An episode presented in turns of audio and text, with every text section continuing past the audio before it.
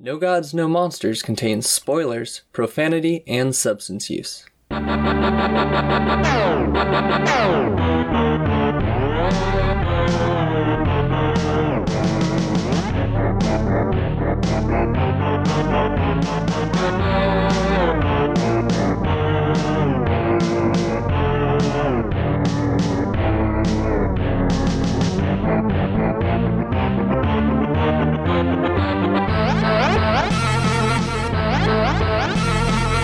Mean, if you if you were suddenly hundred feet tall, what would you do first?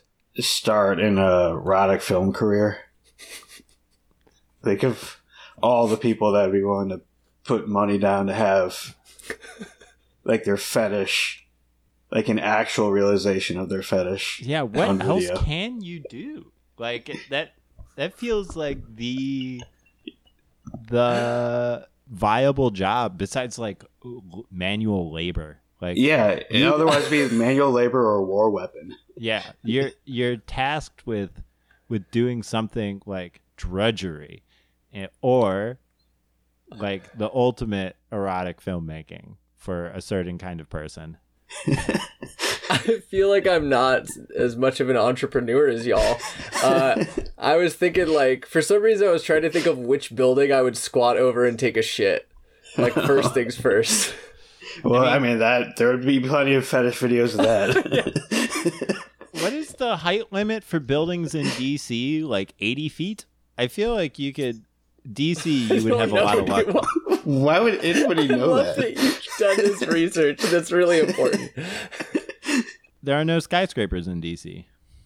Really? The Washington Monument, which Yeah. Yeah. Yeah. That's a Keep going. skyscraper in my heart.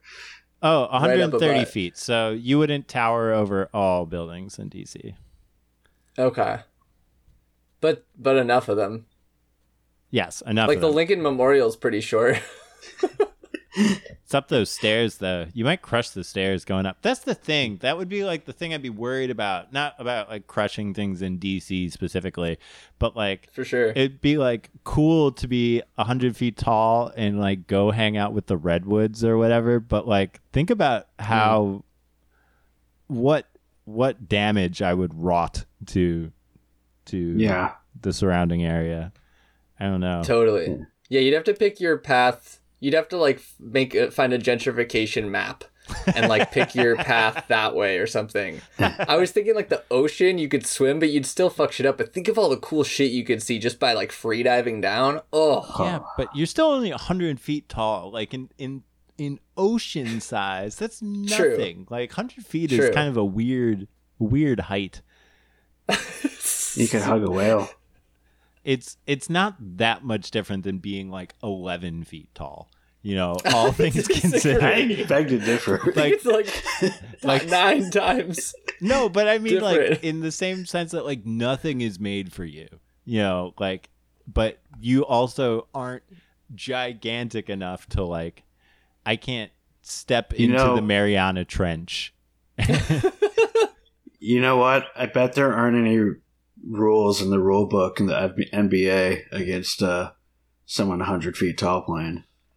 Boom. that's i guess that's true that's true It is kind of interesting to me that y'all went right for careers. I was just like not thinking I'd make it very long. I was like, what kind of shit am I going to get up to before the military takes me down? That's I mean that's just it. I want to find a way to be useful before the you know so that like it's a tragedy when the military takes me down. Like we finally yeah. found our our guy for giant porn and the Yeah. internet loves the guy for giant porn. And then if they do Yeah. take you out, there will be a revolution yeah, absolutely. from people I- I into love giant porn. Every one of the movies that we're covering, it's a tra- like these movies are famous for it being a tragedy when the kaiju dies and all they did was destroy buildings and you're like I can't do that. I have to like use the dick. That's the only way.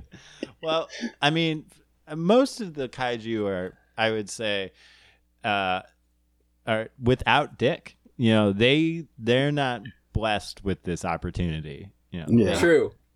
they couldn't even if they wanted to. That's a good point. That's a good point. Yeah.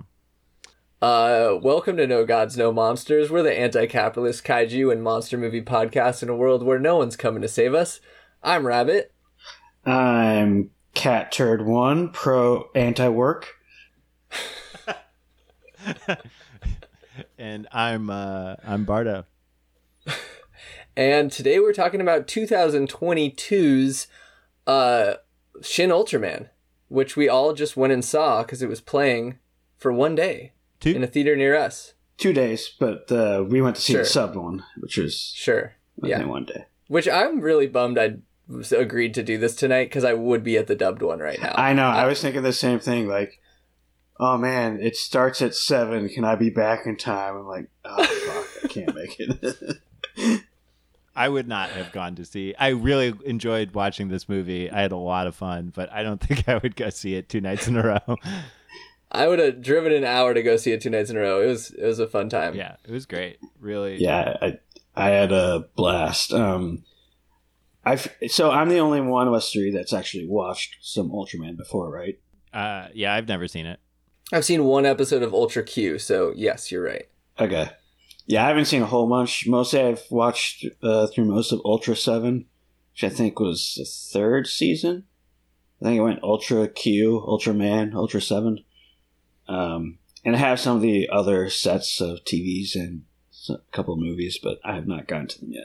So we're all pretty unfamiliar with it for the most part. I mean, but I've seen stuff with Jet Jaguar in it, so that's true. That's true. That's true. yeah, pretty much like our an next expert. Godzilla movie. Oh yeah, Wait, Um, is Jet oh, no. Jaguar in more than one No. thing? I don't think so. Okay, cool. He's in the animated TV series. Okay. Oh, that's true. Singular point. Oh, he's the best in that. Anyway, today is not a typical episode. This is just more of a reaction episode because we just saw it, and so we're here to talk about it. Um, Charlie, you don't have a synopsis for us, right? I do not. Um, I'm sorry to all my diehard fans out there. Well, that's okay because we can build the synopsis together using the lessons we learned from Ultraman. well, uh, we're gonna have a conversation about that I, because I, I saw your Letterboxd review and I'm dying to know because I my brain couldn't crack the political shell of this. So I'm excited to hear what you. Th- yeah. yeah, I, we're gonna have a conversation about that. I mean, I I'll get I'll get started, and I, I want you guys to cut me off and add detail or tell me I fucked up. Kaiju have appeared and they're just attacking Japan. Mostly, it seems like things having to do with uh, fossil fuels. They're like uh, a lot, lots of talk about attack, attacking electrical plants, attacking, you know, uh, nuclear waste sites, things like that. And a team of anti kaiju, government employees have formed called the SS, Cops. SSSP, uh, which I forget what it stands for. And they are tasked with um, stopping them their destruction, and I think they do a pretty good job of it up until we reach uh, this very mean fellow who shoots, who sucks up and shoots electricity, and and goes invisible. and goes invincible. Invisible. Yeah. During that encounter, uh, one of the team members named Kaminga leaves to go rescue a child who's been left out. And while he leaves to rescue this child, something comes crashing into the earth, causes a huge shockwave, and that something is our the titular character Ultraman, or but gray Yeah. and doesn't have the red that we see later. Yeah. Ultraman defeats this electrical kaiju and then flies away, and then our team has to figure out where, who Ultraman is. Is he good? Is he bad? Is he alien? Is he kaiju? Is he intelligent? Is he stupid? Our team needs to figure this out. So they bring in the latest, greatest female kaiju. I don't remember her name. Asami. Asami, and she's not a kaiju yet. Who is oh, got it. from intelligence, just like our beloved Kamaji. And so they're like they become like partners and she's trying to become close with him, but is kind of weirded out because he's weird. And then another kaiju comes, right? Yeah. A Yes. drill kaiju that's drilling through the earth and stuff and keeps kind of revealing more and more of its form. And that's when we see, right, that Kumaji is Ultraman. It, We see it him was click the thing. Kaminga. I'm sorry. Kaminga. Kaminga. Yeah. Jesus. It's okay.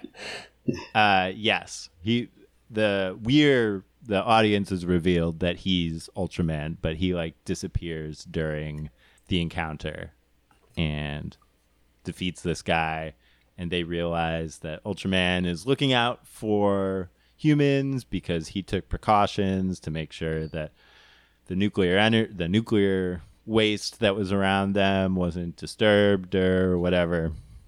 Yeah. Then shit gets starts getting complicated fast. yeah. It was all, it's already moving very very Yeah. quickly. Like Totally. so they're giving you so much information. Yes, and very much felt like they were trying to shove a show feeling into a mm-hmm. movie because, but yeah, so then an alien shows up, right, and has like blue eyes and is wearing like a detective hat and trench coat, maybe, um, and convinces the government that he's a terrestrial, an extraterrestrial who's like, I mean, I'm probably gonna get this out of order, but like, who's like good, but and Ultraman is bad, and so the government makes a deal with him to help him prevent Ultraman Yeah. from destroying it- them. It's not just convincing them; it's also like a form of blackmail because he knows that all countries want a piece of him, and they have to, you know, uh, leverage their contact with him, I guess, and uh, Totally. over more powerful countries. And um, so he's, I think the alien's name is Zagreb, Zagra, yeah, I think that's what his name is. yeah. Which, I wrote Zareg, but I think you're right. which I believe in the series is like a species of alien that uh, returns multiple times. Yeah, we find out when he gets in a one-on-one meeting with Ultraman that his plan is to play all the countries on Earth against each other and have uh, humans destroy themselves. I- I was gonna ask you all: Is it enough that we now just introduce the next two aliens, or is there more like buffering between? Well, he he captures Ultraman Yes. Kaminga. He like kidnaps him, and um, Asami has to go rescue him. And at at the same time, a fake Ultraman is going around and destroying things. That's and right. so the government uh, turns against Ultraman. Is convinced by the idea that Ultraman is bad. it's very Mechagodzilla. Yes. And Asami saves Kaminga, uh, who turns into Ultraman and fights evil Ultraman and and Z- Zagra, yeah. Zagra is defeated. Um, who is quickly superseded by Mel Mephilus? I couldn't remember the name for the Melfius? something with an M and an F. Is it Melfius? Melfius Sure, sounds yeah. right. Let's do that. Writing my notes in the dark in the theater is such a difficult way to do this. So Melfius is another extraterrestrial who is obsessed with just speaking in like colloquialisms and sayings and God, what's his deal? He's just like super self-assured and believes that he's stronger than Ultraman and reveals that Ultraman is part human, like had bound himself with a human. Yeah, he's from the planet of light. Well, And- Ultraman is, yeah. Yeah, Yeah, and yeah. Ultraman is, and he's come to Earth and he's bound himself with a human because um, when he landed on Earth, there was a human that sacrificed his life to save, um, I think it was a child's life, and he was so intrigued that a creature would be self self sacrificing like that that he wanted to learn about humans. So he bound himself with a human so he could uh, learn about people like me and you, are dear listener. Okay, but so what's this what's the smart aleck Melfius doing? So he's offering the humans alien technology in the form of a beta box is what they call it.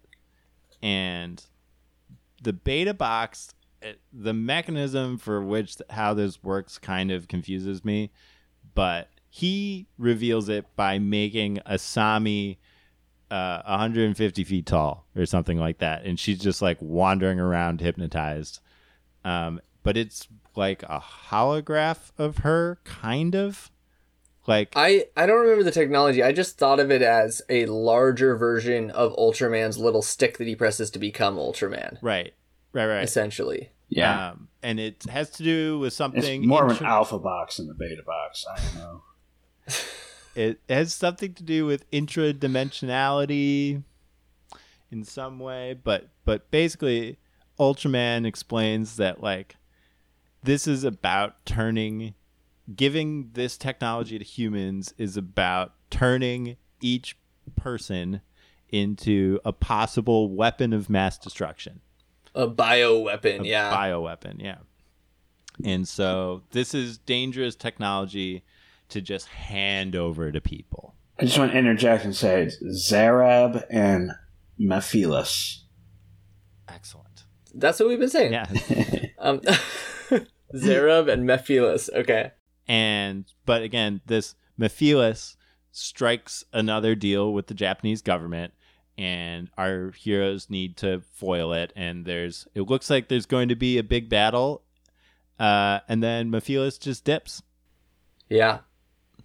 Definitely thought we were going to see him again. We do not see him again. No, he just dips. when he dips, they're in the middle of a battle and they're kind of deadlocked, and he's talking about how he's going to win because he can outlast Ultraman.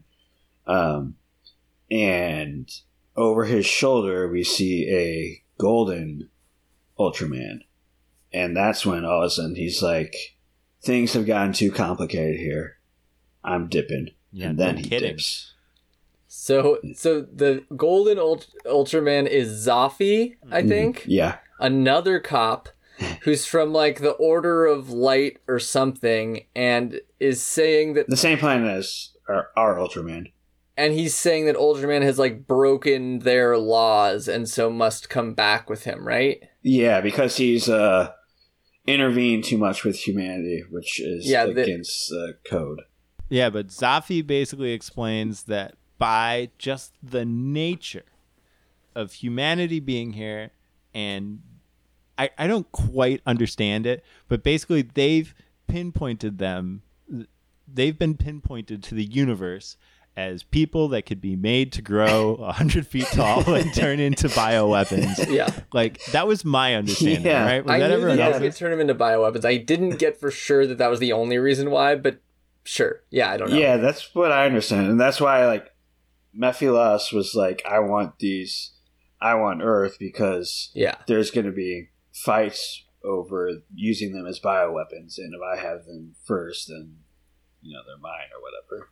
So then Zafi is saying we need to wipe out Earth and like a trillion whatever miles around it, right? Yeah, to basically the whole- prevent Solar system, maybe even Yeah, bigger? to prevent them from being used as weapons. And he's saying in the grand scheme of things, that's like nothing, who cares? And Ultraman is saying to all of them, there's only one Earth, this is all they have. They care. I care. Yeah, because Zafi's like, there's billions of uh, life forms and planets that we've that we're aware of. Like, just one planet is one species is nothing. So Zafi launches a weapon into space That's right. called Zetton, which is really fucking cool Mhm. thing that's just giant and hangs out in the sky. Yeah, and it's it's uh it's like a form of a monster. Basically, it kind of looks like a kaiju or a robot uh, Or a kaiju, gun or- you know, yeah. of itself. And it's going to destroy not only the Earth, but the whole star system. Ultraman goes to fight it. He is unsuccessful, but leaves plans for a beta box for humans to figure out how to make. So the humans are saying, How can we possibly do anything? We're just humans. Ultraman's gone. Of course, if Ultraman can't do it, we can't. And the movie goes, No, no, no, no, no. If you all put your minds together, you can make the outline of what happened in the movie. That indomitable human spirit that Ultraman was so enticed by. So they make a beta box. They get Ultraman to fly into space at this very specific time, which knocks the Zetton into another dimension where Ultraman is also sucked into, and the cop on the other. What did we need to his name is? I think. Zafi on the other side is like, you have to come back. You have to be prosecuted for your crimes. And Ultraman eventually convinces him to ah. let Kamaji, you know, the person whose body he took over, to live again and to send him back to Earth. And I'm not sure the logic to how they came to that conclusion kind of escapes me. Um, but he did and has a new second chance at life. And But the other part of him will go back to his planet to face his shit, or no, he'll die. He'll die right away. yeah, Yeah. Ultraman will die. Totally. And so he sacrifices himself for humans, and then credits roll immediately. Yeah. Tell tell me what you thought of this. This movie was so fucking cool. I loved this movie. Put it into my veins. Like, I just wanted it to be so much longer. I was a little bit like bummed when after the second kaiju it kind of changed, but I'm into it now and it was like it was just so like I don't know how to put it like the fights weren't long. They just were like, "Oh, you like him getting hit with a beam? We're going to have him get hit with a beam for a whole long time." Or you like this one th- like it was just like every move felt cool. Nothing felt throwaway and the characters were fun. It had the cool, nice pace of Shin Godzilla, but it felt even better for this kind of little goofier tone.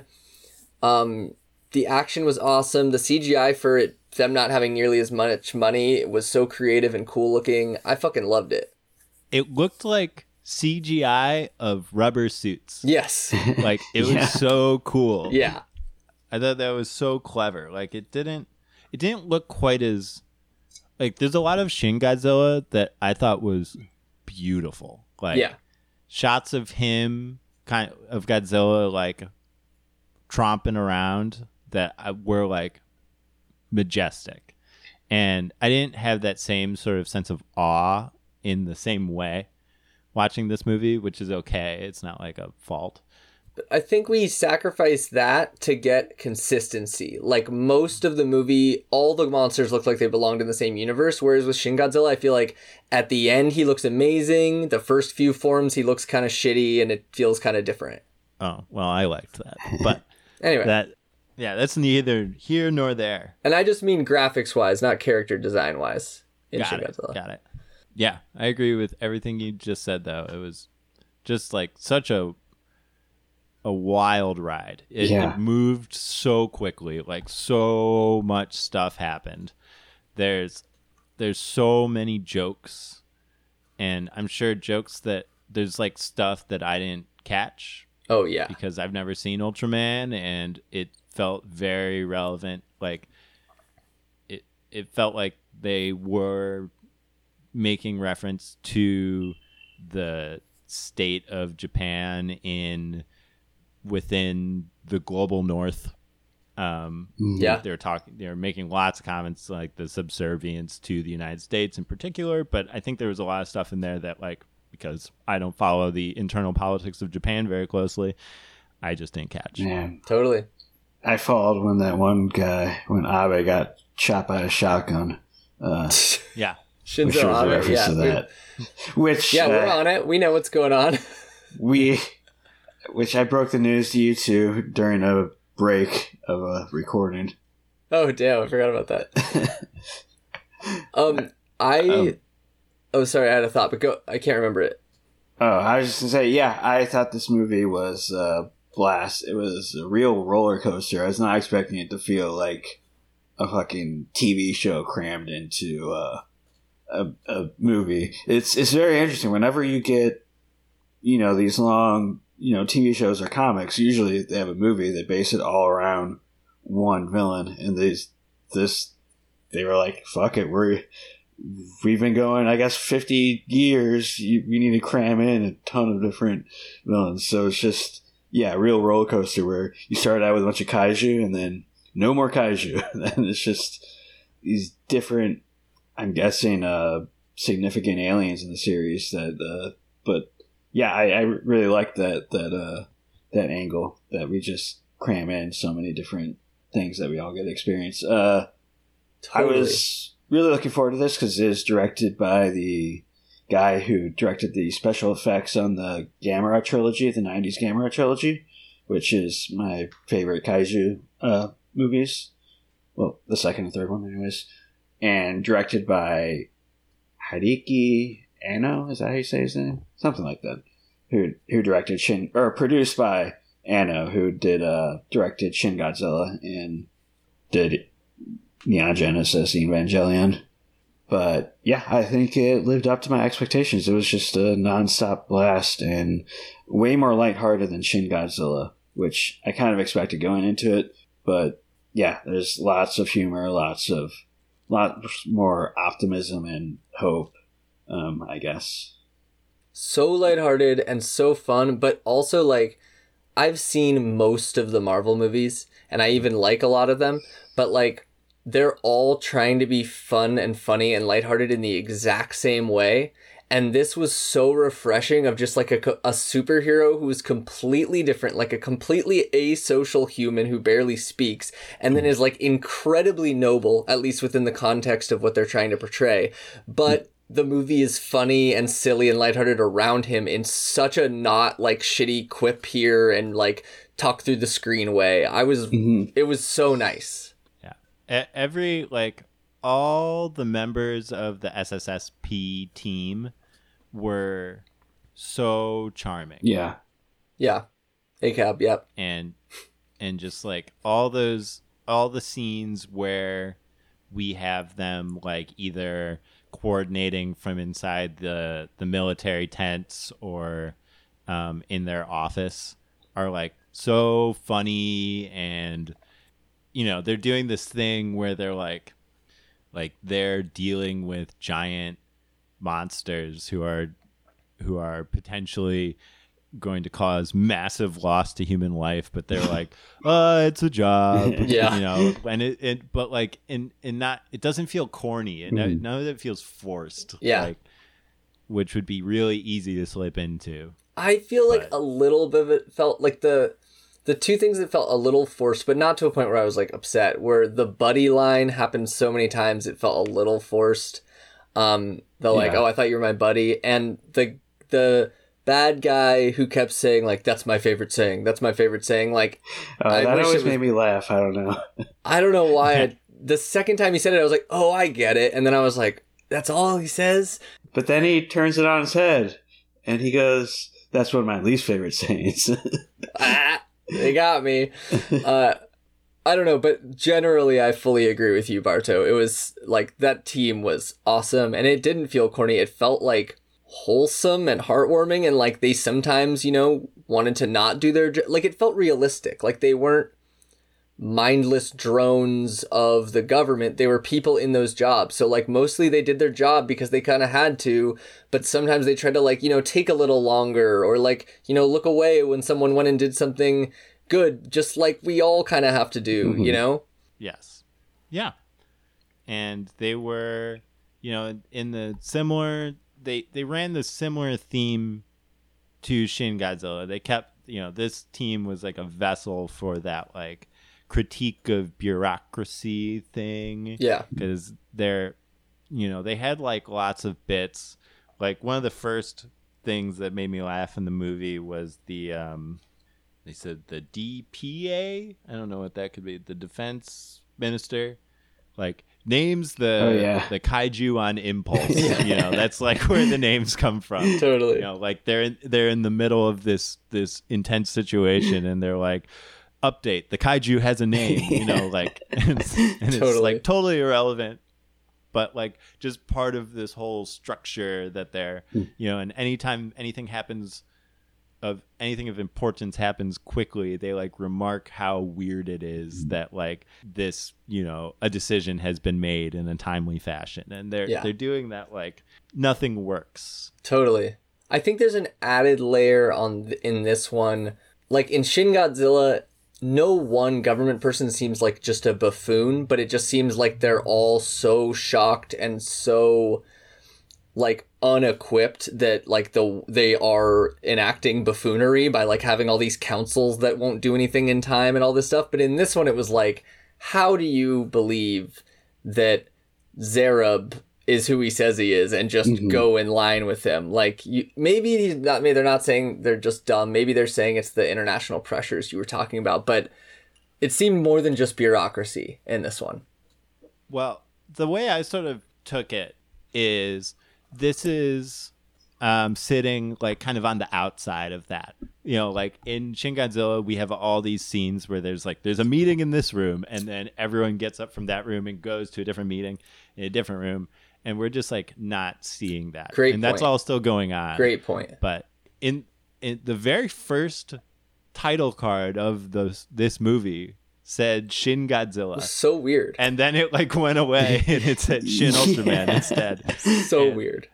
And I think I don't know what that means really, but like I took that as a cue of like we're working in the same lens, Yeah. sort of. You know, like look at this, like think about that movie when you watch this movie, and take little clues. One weird thing Yeah. though was that the first, because you know the very beginning is like super fast.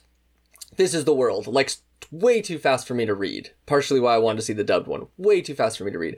And they're They- showing it's all text on the screen, you know, like Oh, yeah. even if you spoke Japanese, you, Yes. you're not keeping up with that. you know? Totally. Yeah, it was text all over the screen. I mean, it was clearly meant to be funny, like the descriptions of people's titles in Shin Godzilla is meant to be funny, like flashing everywhere, all these mm-hmm. official things. But one of the first kaiju, when it's just quick flashes of kaiju, is basically Shin Godzilla but green with like spikes coming out of him, which it didn't occur to me till now because it said Shin Godzilla and it had like the same face and same walk, and it didn't occur to me till this second that like, oh yeah, Ultraman has episodes where they used a Godzilla suit and added stuff to it. That must be a nod to that. You know how they talked about how like three of the monsters were like similar, or super similar. That's Mhm. because so those three monsters obviously from the show, but uh, I think there were four monsters in the show that were all based on what they could do with the Baragon suit by repurposing the Baragon suit into uh, Okay. Ultraman monsters. So yeah, that's why they used three of those monsters. It's kind of like Didn't they name that. one Baragon in this movie, or am I remembering wrong? I think No, yeah. What did they name it? I wrote that down. I don't think too. so. They named It was it like um, Garbo. Oh no, yeah, that's who it was. It was the one from All Monsters Attack. It was uh Yeah. Garbara. Yes. Oh, Yeah, I yeah. think that's actually a monster in Ultraman. Yeah, that's interesting. What a trip. Yeah. I, I wrote Ga- Gabara? Yeah. Question mark, question mark, question mark? totally. I want to point out, I said that Hideaki, Hideaki Anno was uh, the producer on this. He was also the writer, and he Yeah. directed. He also directed and wrote Shin Godzilla. Yeah. Um, Right. yeah, and then this was directed by the guy that did special effects on Gamera, and who did the Attack on Titan movie, which is supposed to be really bad. But Well, he did Whatever. great. yeah, Did great here. yep. I don't know how to like get across how much I loved the style of the fights and just Ultraman's demeanor was so like he made no expression. They just kept showing his face expressionless when you're waiting for an expression and there can't be one. But also he was so expressive with like the way he would fall, the time he would take before he posed. Just like it just was so unique and interesting and the fighting man, it was just so fun. Like it there was Yeah. no sense to it. I don't know what Ultraman's powers are. I don't know why he could shoot a thing from his hand, but it didn't And he had matter a because fucking it shield at one point. Yes. Yeah, and like but it didn't matter because it was so fun watching him like do something and then like fall into a building and just knock a skyscraper over but not in a malicious way just like Mhm. happening. I don't know, it was so much fun. Yeah.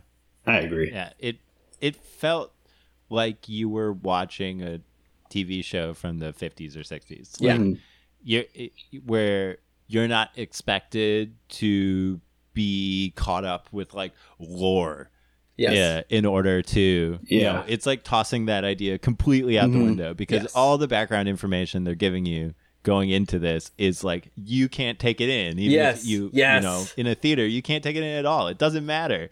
You know, you're just supposed to vibe with what's happening. And vibe, we did. Like Hell the yeah. way Yes. that fucking Ultraman, like th- when you said the like 50s thing, the way that Ultraman flew, the way they did that effect was so like it must be a callback to how they did in the show because it looked amazing, but it looked like a guy on strings and they're accidentally shaking the camera. Like it was perfect. Yeah. I liked his butt. His butt looked good. Yeah, and uh, I was jealous that Asami got to slap it. Oh yeah. That was like a weird bit that kept coming up Yeah. that she kept like touching her butt, Yeah, her own butt. like Why did slapping her ass like uh, it was like her way of like prepping herself up. Like I have no memory of this at all. what? It happened like It happened, probably like- four times. Yeah, I was like so probably like I, I five, seven times. I was looking at Ultraman's butt the whole time. I couldn't. It was she was in my periphery, I guess. Whenever she was like, "All right, uh, time to do this," she would slap her ass, and then uh, at one point she didn't- slapped uh, Kamaji's ass, um, That sounds familiar. and she might have slapped the other girl's ass at one point. I think so. Yeah, I think so. Don't know what that was about. Just think it was a gag. it's just I think yeah, it's just supposed to be a funny little quirk, character quirk. Totally. What did you guys think this movie was about? Fucking Besides Ultraman. How great humanity is deep down and how you know we may not be the smartest species but there's something in us that is particularly unique that we have some kind of spirit in us that uh, nothing else not even all the aliens in the world can understand. All the aliens in the universe probably makes more sense than in the world. Although i'm not if you're on the world in this movie because apparently there's a lot of aliens on the world in the movie. I think that's correct, largely. I I smelled some of that. I also I don't have like a comprehensive thought yet. I definitely went into this thinking in Shin Godzilla terms where I was like, are the positive mes- messages going to be kind of a trick? Like, and I was like, on, but I never, I didn't dive deep. But one of the things that I feel like this movie was saying, on top of the, you know, humanist stuff, which you know has its has its pitfalls and there's issues that can come with that, but was generally felt sweet to me in in this film. The idea that like you know living things like that we shouldn't make base our decisions on what's right and wrong based on like math and calculations of like oh there's billions of people you know t- killing one to save the rest doesn't matter. We shouldn't do that. Um i thought that was nice and uh Yeah. felt kind of hammered home and there was also definitely a message about sacrifice that it's noble Yes. to sacrifice yourself for something that you believe in Yeah. I also think that's sweet when I don't think too hard about it, but uh, generally themes of sacrifice I think are used against us.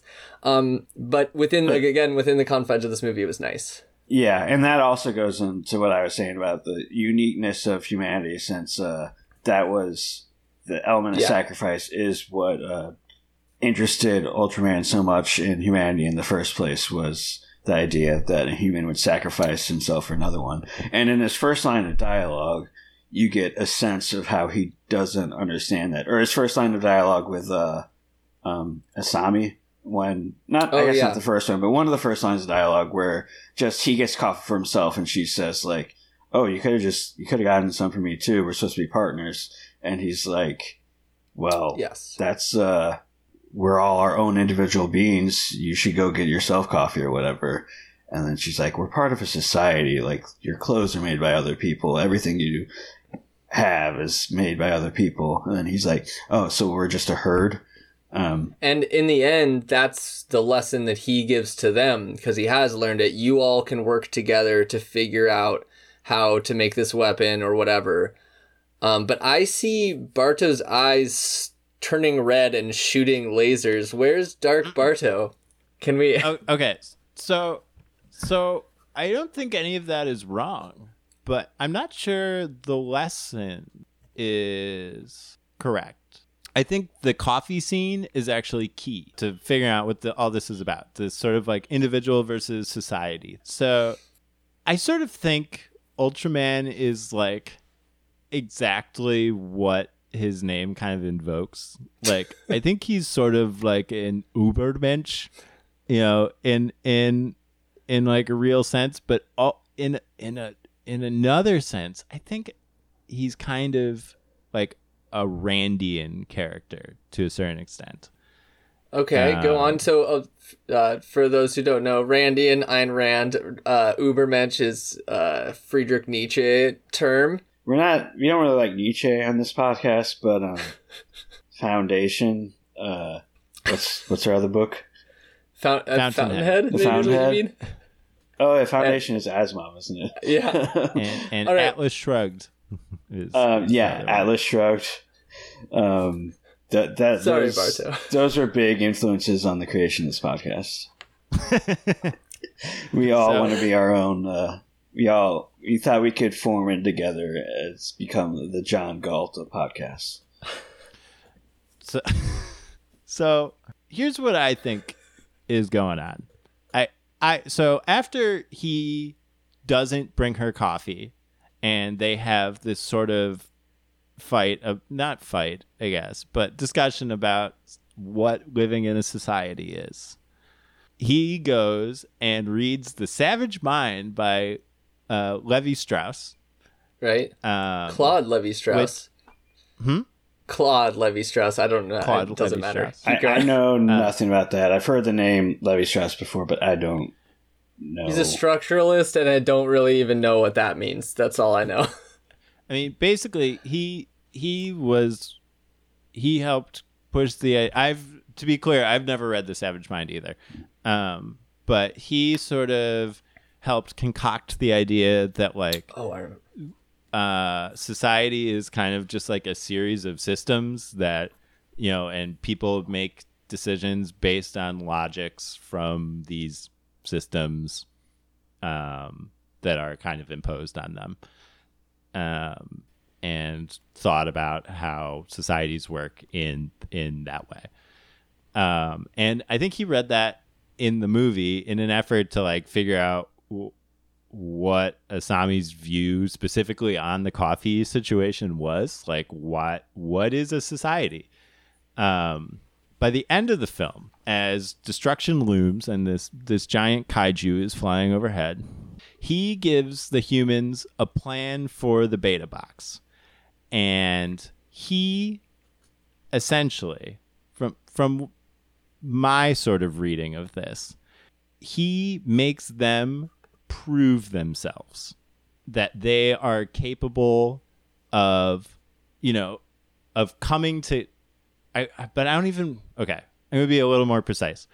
Throughout the throughout the film, we are seeing the people of Japan who are uniquely being attacked by kaiju. Yeah. that's like one of the things that they bring up. As a side note, I feel like there could be a fun movie, kaiju movie, where they talk about how Japan's the only country that's attacked by kaiju, and they have like a mass exodus of people, and they have a societal uh, collapse um, based Yeah, there's a lot you could do with people those. trying to escape ideas, kaiju. yeah. I think that would be a fun film kind of story.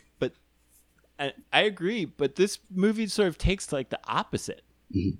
position where like the people are like mostly just amused by kaiju. Yeah. Like they kind of look on to the destruction of kaiju and to the the giant weapon floating in the sky that they don't know is a weapon, but with kind of like a slack jawed uh, amusement. So the government says they're not going to tell the people that the thing in the sky is a giant weapon. so It's going to destroy the solar system. But even the people in the government didn't seem to be that bothered. They didn't seem to be like so freaked out. They seemed to be like, "Oh, I, there's nothing we can do about it, I guess." Right. I mean, they just were apathetic, Mhm. essentially. They were nothings. They were hoping that someone else would do it, that Ultraman would fix it, and he didn't. So, so you're saying there he was me almost means testing them rather than my reading that they that he couldn't help them, that they had to help themselves. Well, and not only it's not even a collective they, really. They got a secret team of the best and brightest minds Yeah. Together on a VR call Yeah. to build this beta box and figure out this plan. This was not a collective endeavor of humanity as such. This was It's the showing selected. that Yeah. there are great men Yeah. you know, people, you know, great people out there in the world to make humanity worth saving, to Yeah. prove themselves to Ultraman so that, you know, because he could have, it seems like, you know, he could have given them a beta box. Yeah. He could have made this happen But on his own. we don't know how many people were on the call. Maybe there were like 100 million people in on that call. I guess that's true. Hey, but they would have had to be 100 million people who could afford a VR headset, so that already puts them at the top. Um, okay, I, I'm just gonna have to go with you be about the fact that he could have done it himself because my understanding was he couldn't, but I have no idea why. I don't think he could because I think the whole thing about him confronting Zetton in the first place was just um, him knowing that he couldn't do it, but he still had to try. But that being said, he could have he he put that the plans to the beta box in just like this thumb drive and left it on one guy's desk and was like, I hope he's gonna look at this and uh, figure out what I mean by giving them this thumb drive. Like he still could have done more to be like Yeah, Yeah, I agree. And basically everyone we meet in this movie is just kind of hangs around waiting for someone to tell them what to do. Waiting for like a even the army, you know, when they show up, they're like, "Oh, yep, we'll defer to you guys." You know, Yep. like every except except for Kaminaga leaving to go save that that little boy um, which isn't necessarily like the Randian selfishness to like put you know like dot the i's and cross the t's. It's sort of like the opposite, but it is like stepping up and like being, you know, like asserting yourself. uh, uh, the girl, the main girl, I can't remember her name, Asami, Asami. She also goes off to save Ultraman against She orders does. and stuff. Yeah, Mhm. That's like her whole team's decision too. Like her her leader, the leader of the team is also like, "Yep, you go do that." yeah. yeah. But basically, you know, when I saw when that coffee scene happened, I thought this is going to be, or actually, I didn't think anything because I didn't know that guy was Ultraman yet. But I, I thought that character was going to sort of learn that, like, oh, we all have to, Yeah. we have to work together as a, you know, we are in a society, and, but I actually think it went the other way, and I think she had to learn to assert herself as like an individual. And and the great minds on earth had to like step up and and be their best selves. And you know like and it also comes back someone else i forget who i'm sorry brought up this line um, when ultraman is talking to uh, the silver ultraman or gold ultraman Zoffy. Zoffy. He says Zoffy is saying like there's 44 billion species or whatever in the universe. You know, this is just one. It's no loss if it goes away. But Ultraman responds, for the residents of this planet, one is all there is. And it really feels like we're we're hammering home this like idea of like the the singular, the the individual.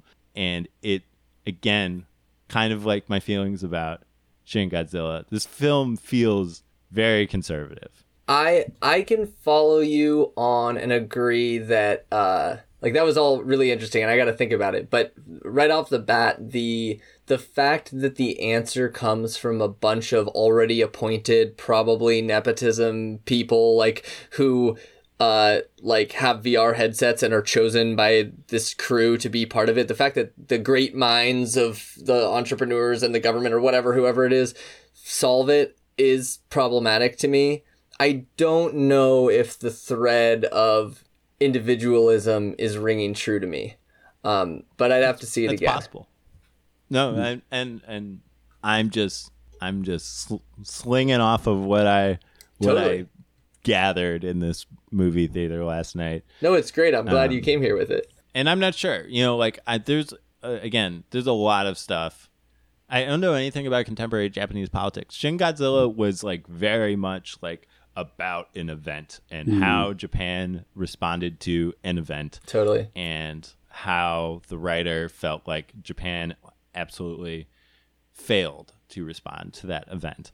And I don't know what this is if this is like that too. I don't know if there's like a thing that Ultraman is responding to. So with, with Shin Godzilla, I know that people that I really trust, and we shouldn't talk about it here, but just so y'all for transparency or where I'm at, I know that people that I really trust who've looked into this stuff way more than me are like, this is actually an almost fascist film when you really look at it. And that includes like like apparently there's this one YouTube video everybody says to watch that like is a guy who really knows Japanese politics and all the f- things they're pointing to like the dog whistles that I am completely unaware of. I'm just assuming it but I I don't understand. I I'm like I'm like one day I'm going to watch that and I don't want to yet cuz I just love this movie. But do y'all know if Neon Gel- uh, Genesis Evangelion is considered like a certain direction politically I was literally waiting for a break in the conversation to ask you guys that. I don't know, but Attack on Titan is. Lots of people consider that a fascist. interesting I, I don't think they really. I don't think either. So this guy made the Attack on Titan movie, but I don't think he's really had much involvement outside of that movie. Um, totally but so I don't know how yeah entrenched with that series they are, and I know nothing about Attack on Titan except for it's supposed to be really good outside of the movie. Yeah, I don't know. I mean, based on how people have talked about Shin Godzilla, I I assumed going in that this is going to have some hectic politics, but I also think like, you know, when you're talking about creatives, it's very possible that it doesn't fall cleanly on one side or the other and that they could have some confused messages. Yeah, just like i mean i loved the ending. Within the context of the movie it was really sweet that this dude floating in like a psychedelic puddle was like oh if i'm gonna die at least save this person for me and it doesn't matter if i die because one of the beautiful things about humans is that our lives are short. And i'm like my life is short. That is nice. Uh that was all good, but also I don't like that the end of the movie is the hero having to submit to a cop. Uh, like it, that doesn't mean it's conservative, but it does mean I'm like, I wish Yeah. you didn't. I wish that wasn't an absolute power in your fantasy world. But yeah, yeah. I mean, I'm sure if I made something, there would be. If I created some kind of movie or story, something, there could be possible interpretations of it that I'd be like, oh fuck, I, oh totally. I, oh fuck. Well, I would say undoubtedly, and I don't know. Again, I don't know enough about Japanese nationalism to be Totally. like, this is a thing that's like a dog whistle for, you know, something pretty extreme. I do feel that way about Shin Godzilla, Totally. but but there is lots of stuff in throughout this film about how, like, basically suggesting that Japan is second rate on the world stage and should not be. yeah, Hmm. totally. Um, Which is a, and we are a thread that They I, having watched the Yeah. movies we've watched, I get where that's coming from too. yeah, Totally. and yeah, I'd imagine that's kind of a yeah a big thing among Japanese nationalists, considering they, you know, were the most powerful country in Asia, one of the most powerful countries in the world, and now they've had you know America on top of them for And of, yeah. of course, like in this movie, they brought up how the U.S. was or other countries were threatening to nuke them if they didn't do something, which is like recurring in. I mean, it's in Shin Godzilla, it's in Return of Godzilla, it's in a ton of these movies. Wasn't that a thing where they they've been authorized and allowed to start making nukes now? Um, didn't they bring that up in the beginning? I don't remember. Is that I think Japan has so. now been like allowed to make nukes in order to fight the kaiju? Because other Yeah. countries Oh. don't foot the bill. Yes.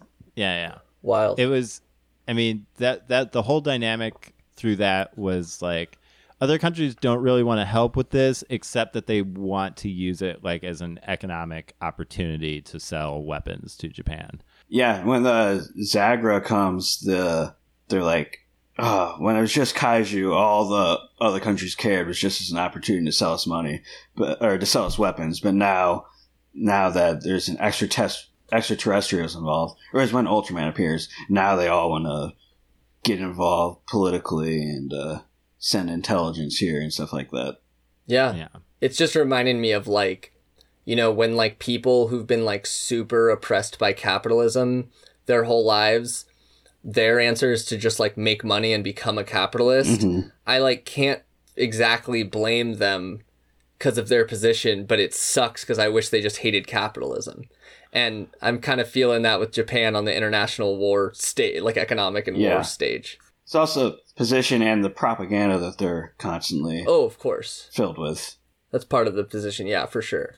This is the same thing American nationalists say. Yes. You know, like we are under the thumb of China, China, yeah. or we're, you know, like whatever. You know, Sure, but It's it's that It's rings a little bit more idea- false when Americans say it, I guess. I guess. I mean, we you know, have like- bases all over the world. Japan doesn't have bases all over the right right right right right it's it's two completely different positions but like it, it's it's coming i more think of it as like uh like saying it and making it your message is a strategy for movement building you know it is propaganda It's a similar That's- tactic, that's- even if one is way less grounded in truth. Yeah. Right, right, right, right. You know, it's it's to make a point that like the way things are is is bad for us, and if we were more us centered and more focused on us, and we had someone in charge who, you know, really cared about Japan, you know, then you know all all your lives would be better. Um, Oh, I'm Sure, starting to see but- what's happening in Shin Godzilla. But on the other hand, how would you feel if uh, if you were in another country and America had military bases all over your country? And A- hey, again, I I don't you know uh, America out of Japan, one hundred percent. I don't I don't disagree with that that line of reasoning at all. Appeal to emotion, ad hominem. But and any other any more than this, I'm stepping way out of my lane in just terms of my like. I mean, I just- base of- I have to say, like, neither, no one was making a judgment about anyone's position and whether it was correct or not, or a moral or judgment on them. oh no, It just reminds me of those things. I went in it. I went in it like with like I hate this dude's fucking politics, but I think he makes beautiful movies. Totally. And, you know, like you know, a- again, I think Shin Godzilla is an incredible film, and I also think it's a fascist film. um, I wonder if the fact that this was directed by a different guy is maybe kind of more lighthearted, I guess, and not as. Uh, Oh yeah, um, I mean, it seemed that you don't think it was as much fascist on the face as Godzilla was. So I wonder if mm, definitely maybe not. that has a big involvement. Was that is it wasn't directed by Anno himself. Could be that. I think part of it too is that I mean, if you're taking on the task of redoing Godzilla, an mm. extremely loaded, heavy, metaphorical film about the greatest tragedies in the history of your country, you're gonna take a very serious stance. Whereas the same person Yeah. doing one for Ultraman, maybe not as much, but you still put some in there. True. And one of the Yeah. things I love about media is like when I watch Shin Godzilla, when me and my leftist or anarchist friends watch Shin Godzilla, we think, see, the government sucks. And we are hmm. not in any way influenced towards nationalism. But it's also interesting to find out what the thinking of the director is and what the flags are. And that's a whole nother journey that's interesting. Yeah, I mean, I I never go into films thinking about them as quickly as either of you do. Um, but yeah, the one time I watched Shin Godzilla, I just kind of thought it was more of a bureaucracy sucks. So years later, when I hear that all these people think it's, it's a fascist film, I'm like, oh, what? Well, Am I a there's, there's fascist? two roads that are obvious from uh, bureaucracy sucks. Is it, you know, fuck the government, or is it we need one person who's just making all the decisions? yep. Um. Okay. Well, let's let's do some awards. I want to start with favorite shot this time. Uh, Bardo, did you have one? So I think my favorite shot was w- one of the ones where uh, we're looking at the giant weapon Zet Zetton. I think is what I think it's that's called. right. Just like in floating above the atmosphere from Earth, just sort of like this ghostly. I don't even know. I mean, one of the cool things about that kaiju weapon mm-hmm. is that like it you never there was never a moment where you're like oh this is what it looks like Yes. like Mhm. it's too enormous Yeah. you know it looked like uh it was just very haunting to me and it was like particularly haunting mixed with these shots of like people just kind of like leaning on railings looking up Totally. and then like going about their day oh, very good Hell yeah. Uh, Charlie, you had one? Um, I guess I'd go. I don't know if it's a specific shot, but there's a lot of stuff where, kind of like in the fights with Zetton, um, and throughout the film, like the kind of like more alternate dimensional kind of stuff where, uh, Ultraman kind of like is is. I, I guess he's like passing through these dimensions, sort of, or something. I don't know, but there's yeah. kind of a more stylized, comic-y look it goes to at those points. Uh, or like that point at the end where he's shooting like the beam at a, or maybe it was his first fight was that, I don't remember, where he's shooting the beam and it kind of even at one point looks more like a side-scrolling video game the way they kind of shoot it, where he's like Yeah. coming at him uh, across the screen with his beam, and then there's the things where he's like trying to escape the dimensional pull after he kills Zetton, and it's Mhm. I don't know those those shots kind of I really dug.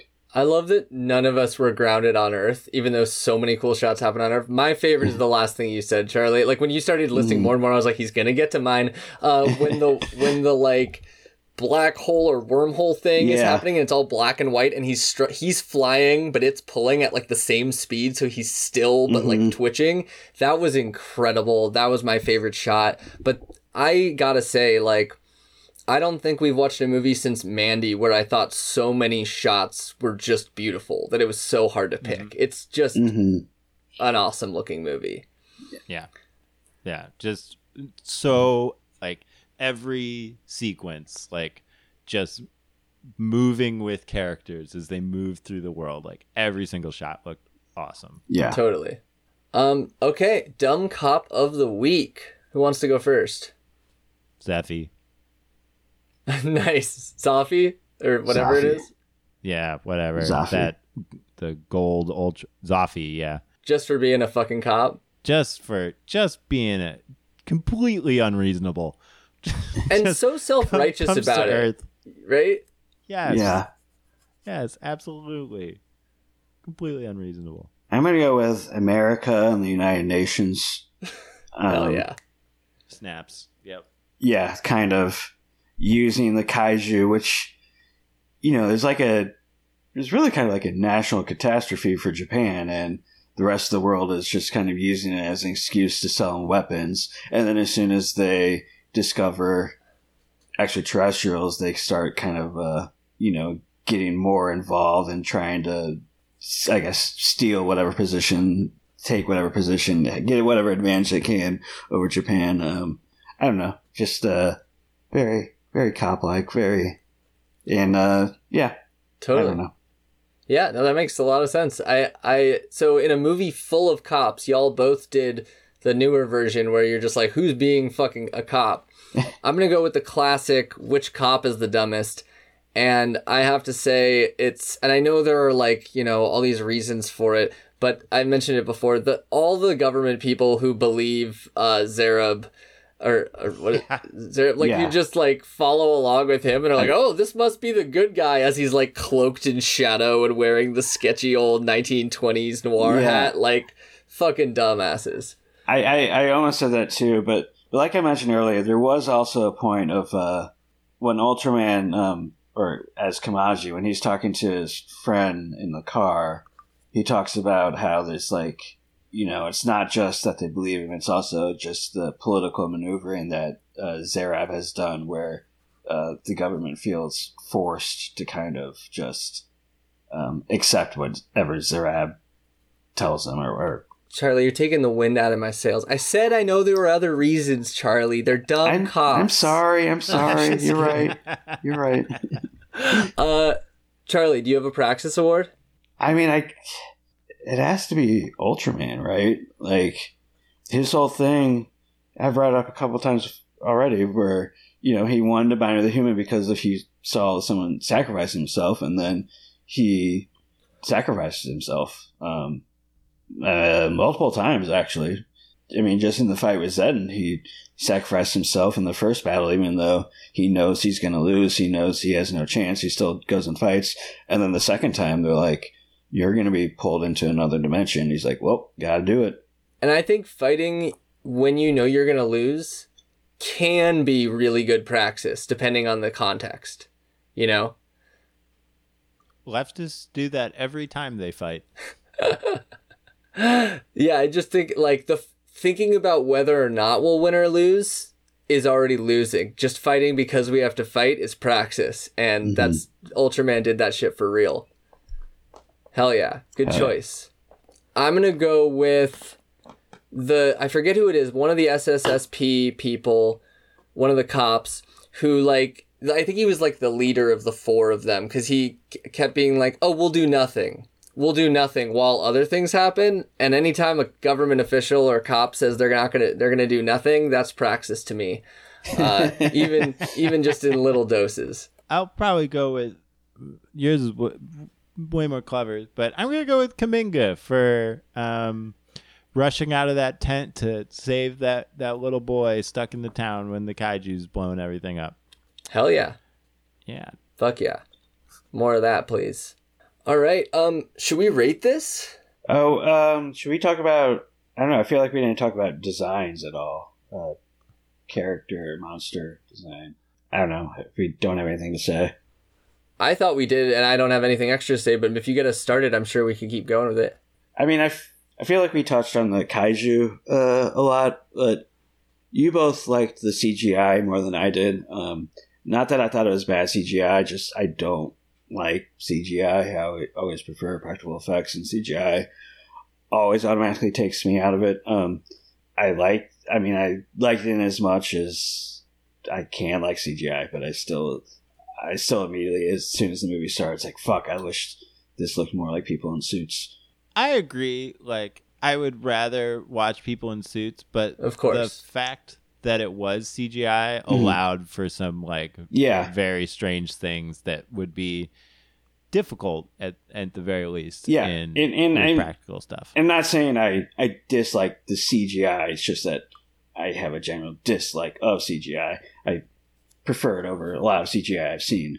But overall, the monster design I thought was really neat, even though, as I brought up, a few of the monsters were intentionally made to be similar. So part of me was also kind of thinking, I wish we had, I guess, more variety in the, the first kaiju that they threw at us.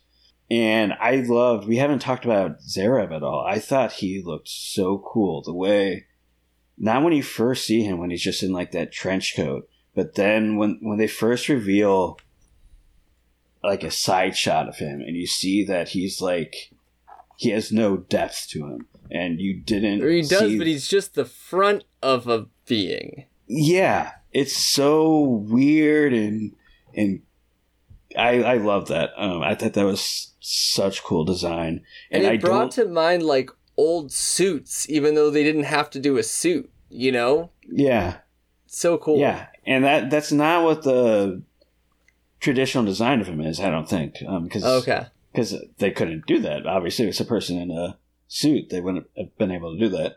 Um, and I don't know. I love that. I thought it, that was so neat when they revealed that. And I also love seeing him blown up and fighting Ultraman like that. The traditional design kind of looks like uh the Predator, just like a little bit. I've never seen Predator. Though I know what a Predator looks like, so I don't know what I'm saying. Yeah, dear dear uh dear listener, I would I would encourage you to there's not there's not too much out there, but I would encourage you to to Google Alien Zarab Z A R A B Shin Ultraman and just check out what it is because it, Yeah. it's pretty cool looking. Yeah, and I'd also encourage you to uh, Google alien predator porn because I think there's some interesting results there. I really liked all the designs, and I really liked the. Uh, I don't remember which. I think it was uh, Mephilas when he became the thing that with like the you know the black and the blue and then the yellow Mhm. and like when he became giant again it just felt like a classic suit kaiju like just Yeah. an awesome humanoid. I loved Ultraman's design. It was so weird and unnervingly fake looking, but in a perfectly perfect way. Like no Mhm. textures, but it felt like not, just good. The whole time you're looking at him, you're like, is this a robot or is this like a guy in a Yeah. jumpsuit or like what what is Ultraman? It's like very unclear. Can he see out of those eyes? Is that even his head? Yeah. There's a point where they're like the he says open your eyes and like Yes. the the lights just turn on, Yes. you know, cuz his eyes are open, you know, they're so there. good.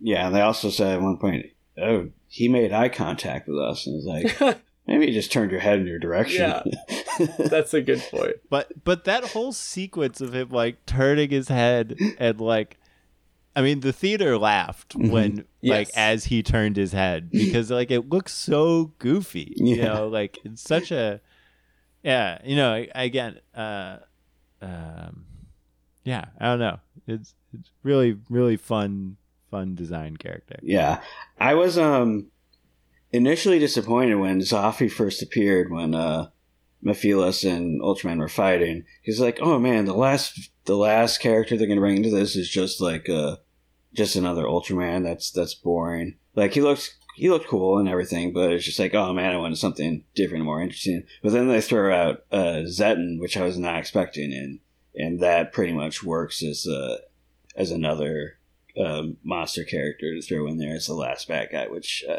I really appreciated, and and he looked awesome, even if it wasn't a sentient being, but it still it looked like a robot monster. And that fight was so cool. I loved Yeah, him getting like Ultraman just getting owned was so Mhm. good looking. Like that's the kind of thing that yeah, you whether the rest of the movie is CGI or not, that part would have had to be. And it's Mhm. just really cool. Um well, do y'all want to rate this and give our like final thoughts as we do so? yeah. Let's do it. Can I can I bring up one other thing Please. before we do that, and then we could all go to bed. I, I just wanted to ask. Um, so the second, the second alien who shows up, Mephilas, is Yeah. that we decided his name is? He makes this point that the kaiju. Well, there, there's sort of he makes a point and then another point. He make he says like the kaiju showed up because of how destructive humans have been to the earth Right.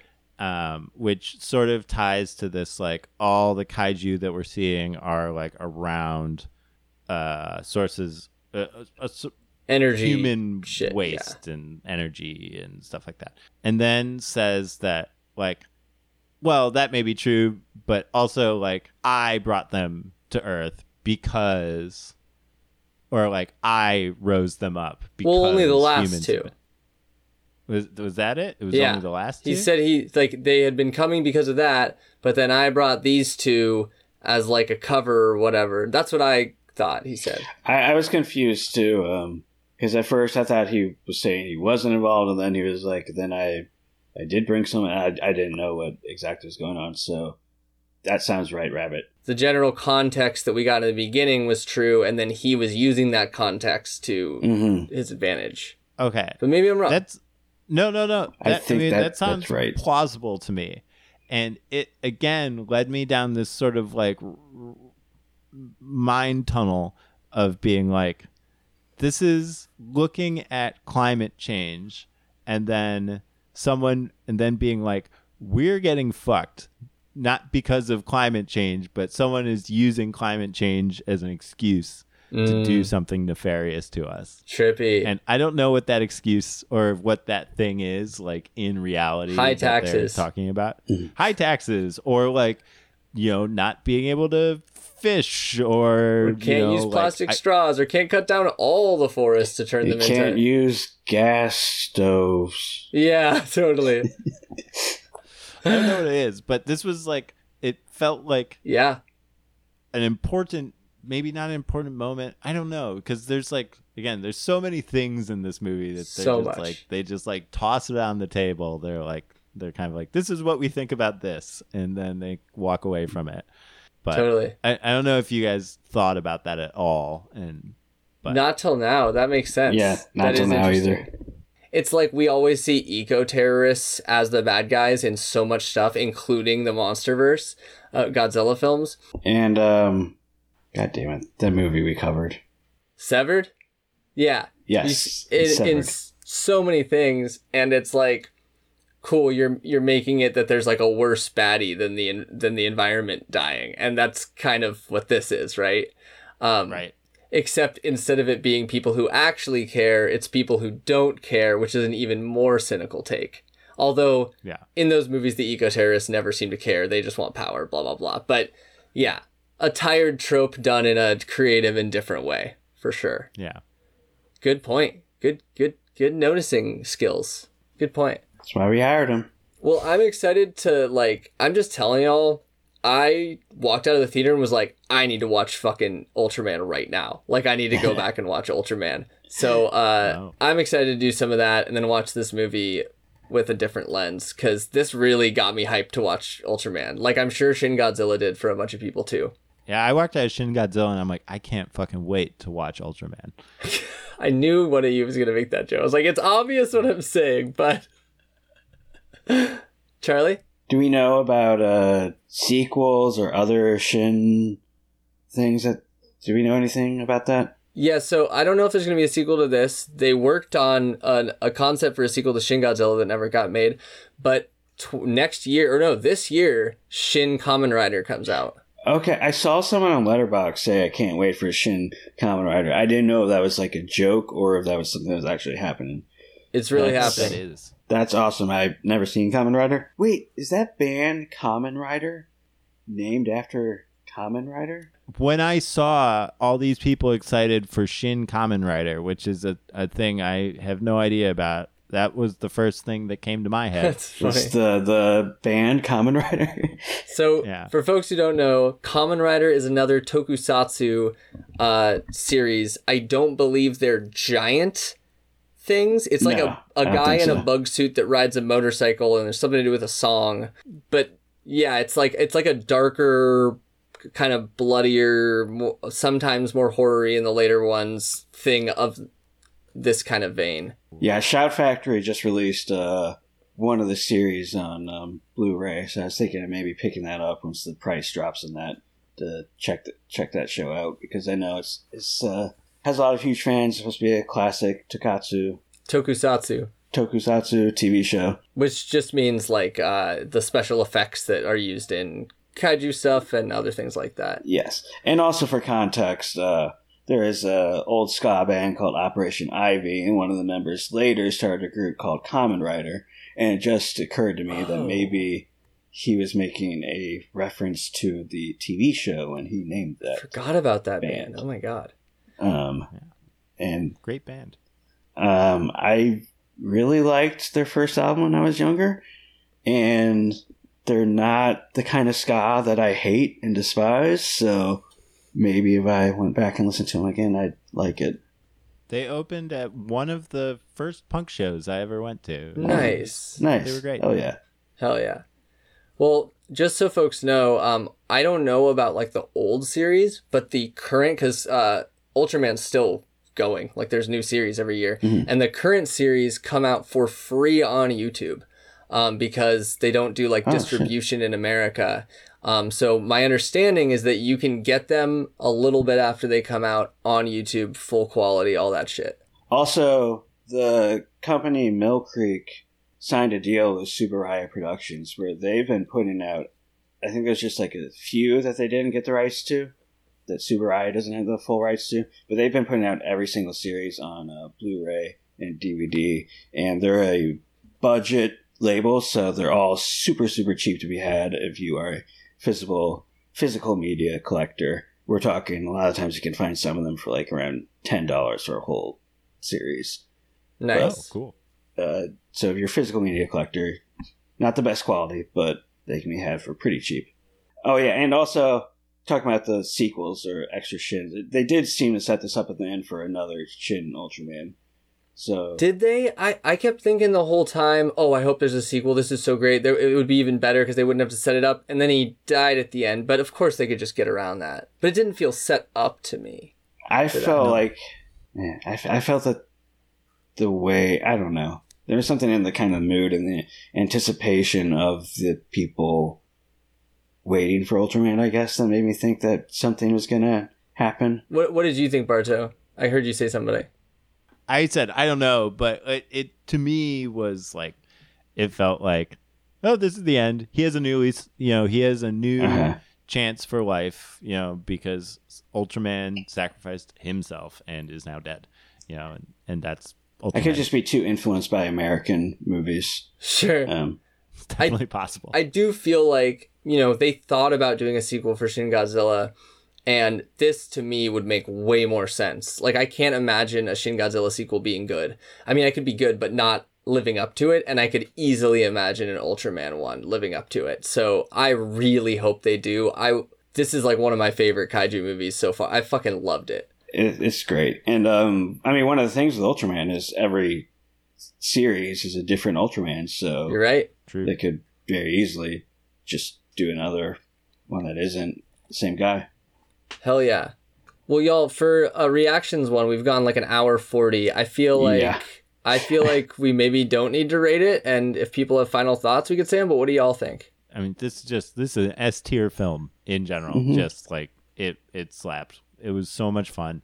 I walked out of the theater totally giddy. I don't know when people are going to be able to see this movie now that it's out of theaters, but I think I read it's shortly coming to both streaming and physical media, so hopefully great, it will be soon. People can will be able to get into it. awesome. I agree with everything you said, Bardo.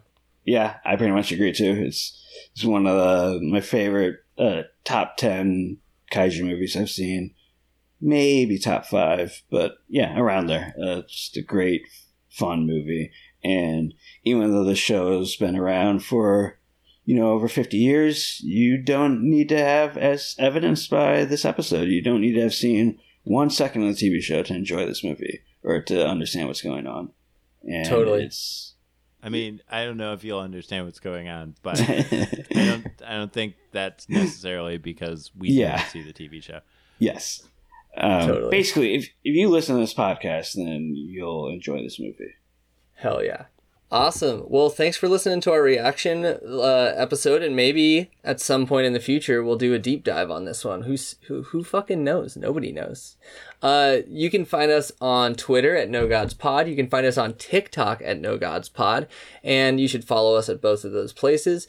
Uh, and rate us on Apple Podcasts. You can also email us your thoughts about this or anything else. Uh, no godspod at gmail.com. And if you want to support the show, uh, I- I don't know. Become a hundred feet tall. But if you become 100 feet tall and you got the idea from us, we get your OnlyFans for free. Yeah. Yes. And if you become 100 feet tall, you should probably hug a whale because that, that's another thing I do. if I was 100 feet tall. Speaking of hugging whales, Avatar was sick. Okay, later, folks.